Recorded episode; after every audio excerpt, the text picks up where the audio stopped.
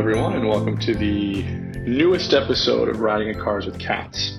I'm your host, Mike Tanner, and today things are going to be a little bit different, and they're likely going to sound a little bit different. Because today, my topic of conversation is work life balance.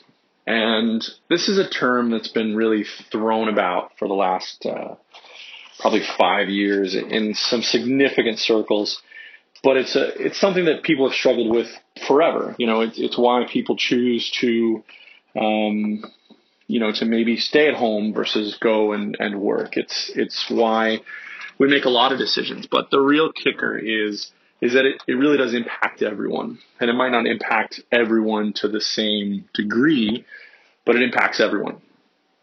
Here's how it impacts me in particular. Uh, in addition to running One Red Cat, I'm also a full time stay at home father.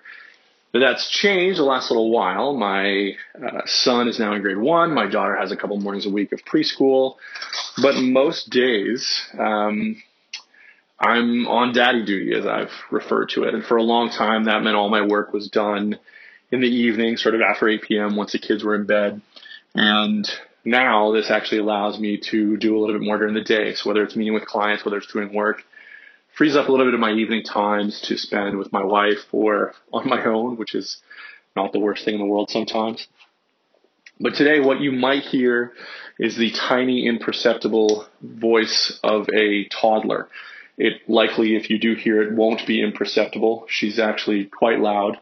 Um, but the reason I wanted to record this episode this way is because finding a balance between our work and our lives is a challenge for all of us. And sometimes I hear a lot of professionals talk about, well, you just have to do this and you don't have to do that. And then you read their bio and you read things like happily unmarried and without children in, you know, such and such a place or has, you know, two grown children and, you know, a wife or is married, but um, you know, husband takes care of children, or, or whatever the case may be, I find that there is often this piece that's worked into these things that basically said all the rules that would normally apply to someone trying to achieve work life balance uh, doesn't apply here. And so I wanted to give you a, a sort of hands on concept of how we've been able to do this and the impact that it has on the agency and on what I do. So the first one of the first things that I try and do is I try and really delegate as much work as is physically possible and and sometimes that works really really well and sometimes it doesn't work really really well. And if you're going to delegate work, one of the things that you're going to come up against is the idea that the work that you're going to receive, as in the output that's going to come on the other end, may not be exactly the way that you would do it. And you have to be comfortable coming to terms with the idea that when you give up a certain degree of control, you really do have to give up a certain degree of control. And in a lot of cases with me, that means relying on uh, peers, team members, friends, family, etc., to do things that I would like to do or I should be doing, but I just don't have the, the time to go ahead and do it. As it relates to work life balance, the real message I have in this is that work life balance is uh, not really something we should be trying to achieve. It, it just is. And you either respond to that in a positive way or you respond to that in a negative way. You can't really avoid it. Um, the people who say, "Oh, I have no problems with work-life balance," or you know, it doesn't impact me, because I've actually had people say that to me. Those people just happen to have uh, situations that they have managed in some way. So they might not have a problem with work life balance because their employer has done X for them or hasn't done this, hasn't done Y to them. And so when we really dig into work life balance, what we find is that it is imperative on us to take some steps, but it's also a matter of circumstance. It's a matter of what's sort of happening to us, not just what we're doing. If you hear some sizzling in the background, it's because it is currently 3:33 in the afternoon. I am cooking my early supper before I head off to a meeting. After I cook that early supper, I will be cooking my kids' supper. My son will come home from my his grandparents. My daughter is currently playing in a cooler. I know that sounds awful at first, but um, she's playing in a large cooler, and I've got my eye on her to make sure she doesn't get stuck in said large cooler. And then I'm off to a meeting while the grandparents take care of the children for a couple of hours. And so, one of the things that you have to be willing to do is give some power, give some responsibility, give some authority to others if you're going to delegate work. And this happens across many things. One of the things that we find with clients sometimes on specifically web development projects is that they want to take a more active role in what the project looks like. So, you know, they want to send you some mock ups that they've seen or some website that they really like and that's fine from a, an overall broad source interest standpoint. But what it tends to lead to is can you make our new site look like this?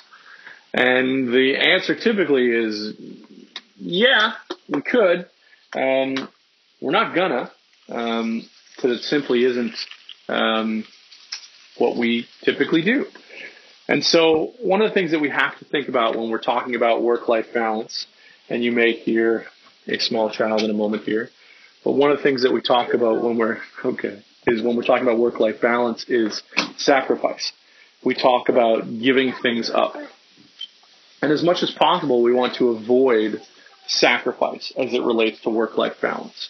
You don't necessarily want to give anything up. You want to try to absorb as much as you can.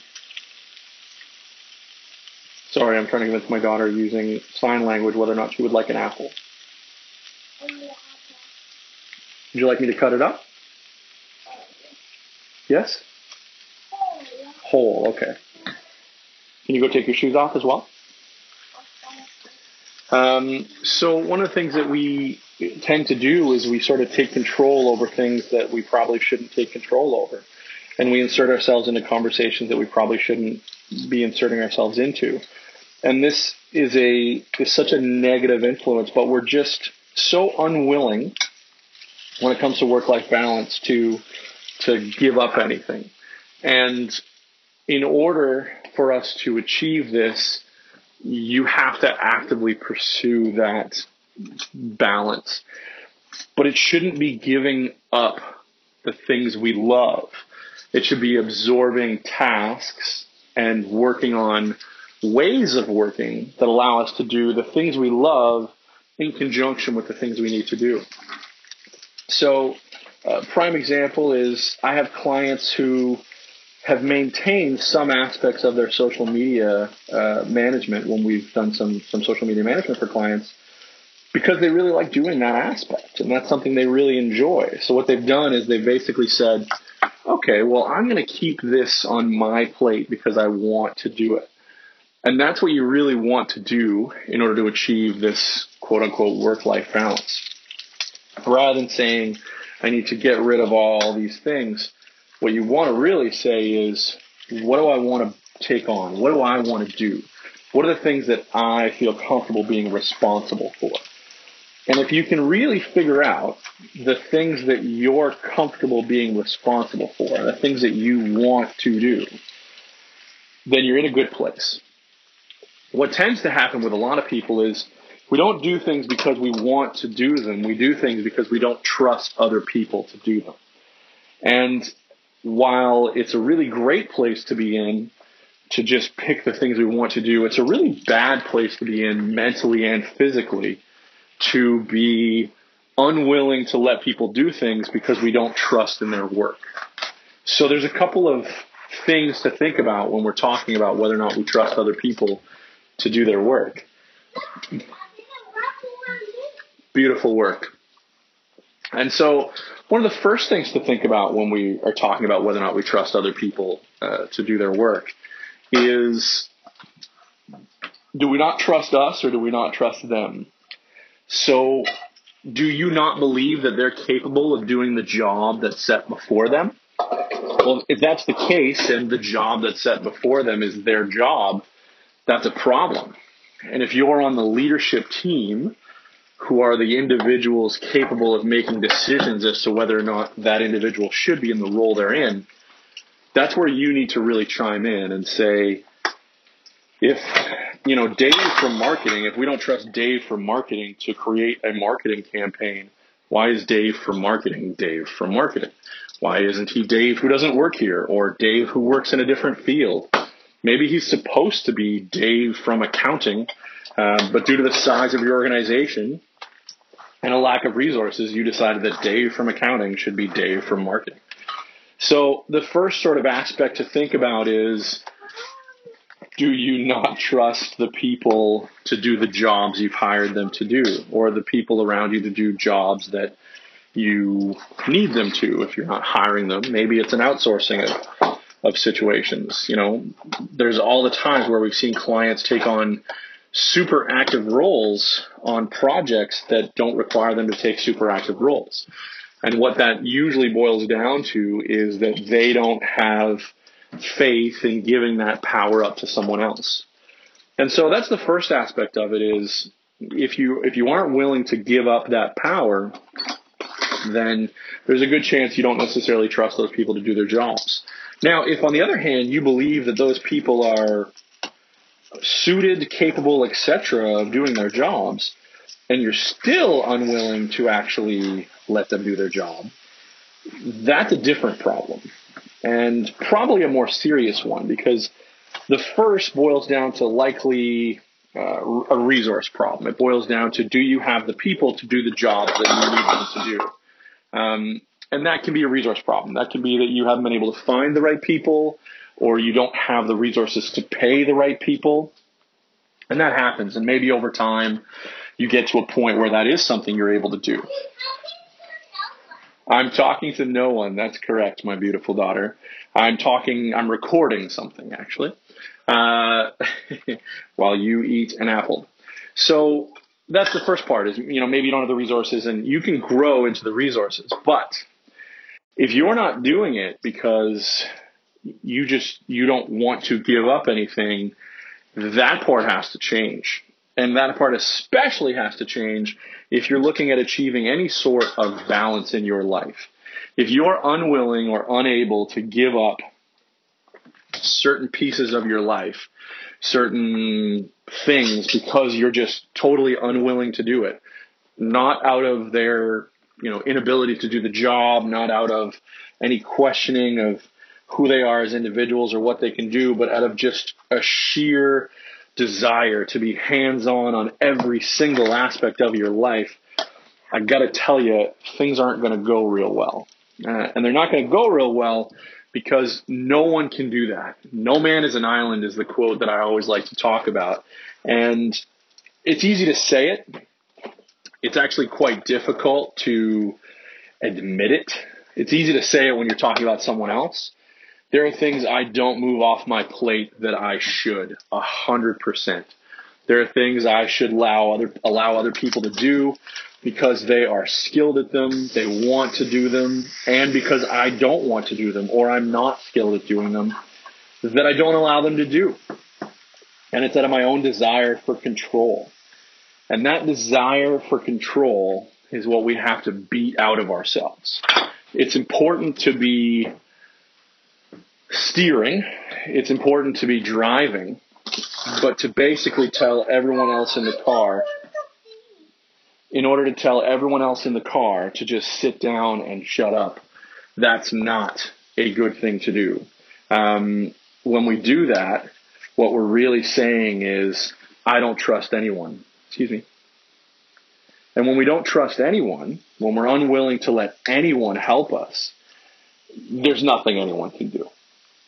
So I want you to think about that the next time you're uh, both either the client or the um, or the agency. You know, if whether no matter which side of the table you're on when it comes down to a relationship, I want you to really think next time about whether or not you're willing and able to hand over the reins. You know, will you give out the nuclear codes to whoever it is that you hired to handle the nuclear codes? Um, if the answer is no, you're not willing to do that, then don't hire people to do those things. Um, if you really can't avoid doing things in house, then do them in house. But understand that there is a sacrifice that comes into play when you do that. And that sometimes that is a good decision. Sometimes that's based on your needs. Uh, and when that is the case, that's fine. There are people who keep certain aspects of businesses for themselves because they know that they're the right person to do that thing. And that's a totally okay place to be. And if that's the place you're in, not a problem. But if the place you're in is that you are unwilling to let other people help because you just have to have that control over everyone, um, that's a bad place to be. And what I would suggest your steps need to be is to evaluate really, really stringently why you're in that place. Um, because in order to achieve balance, you can't do it alone.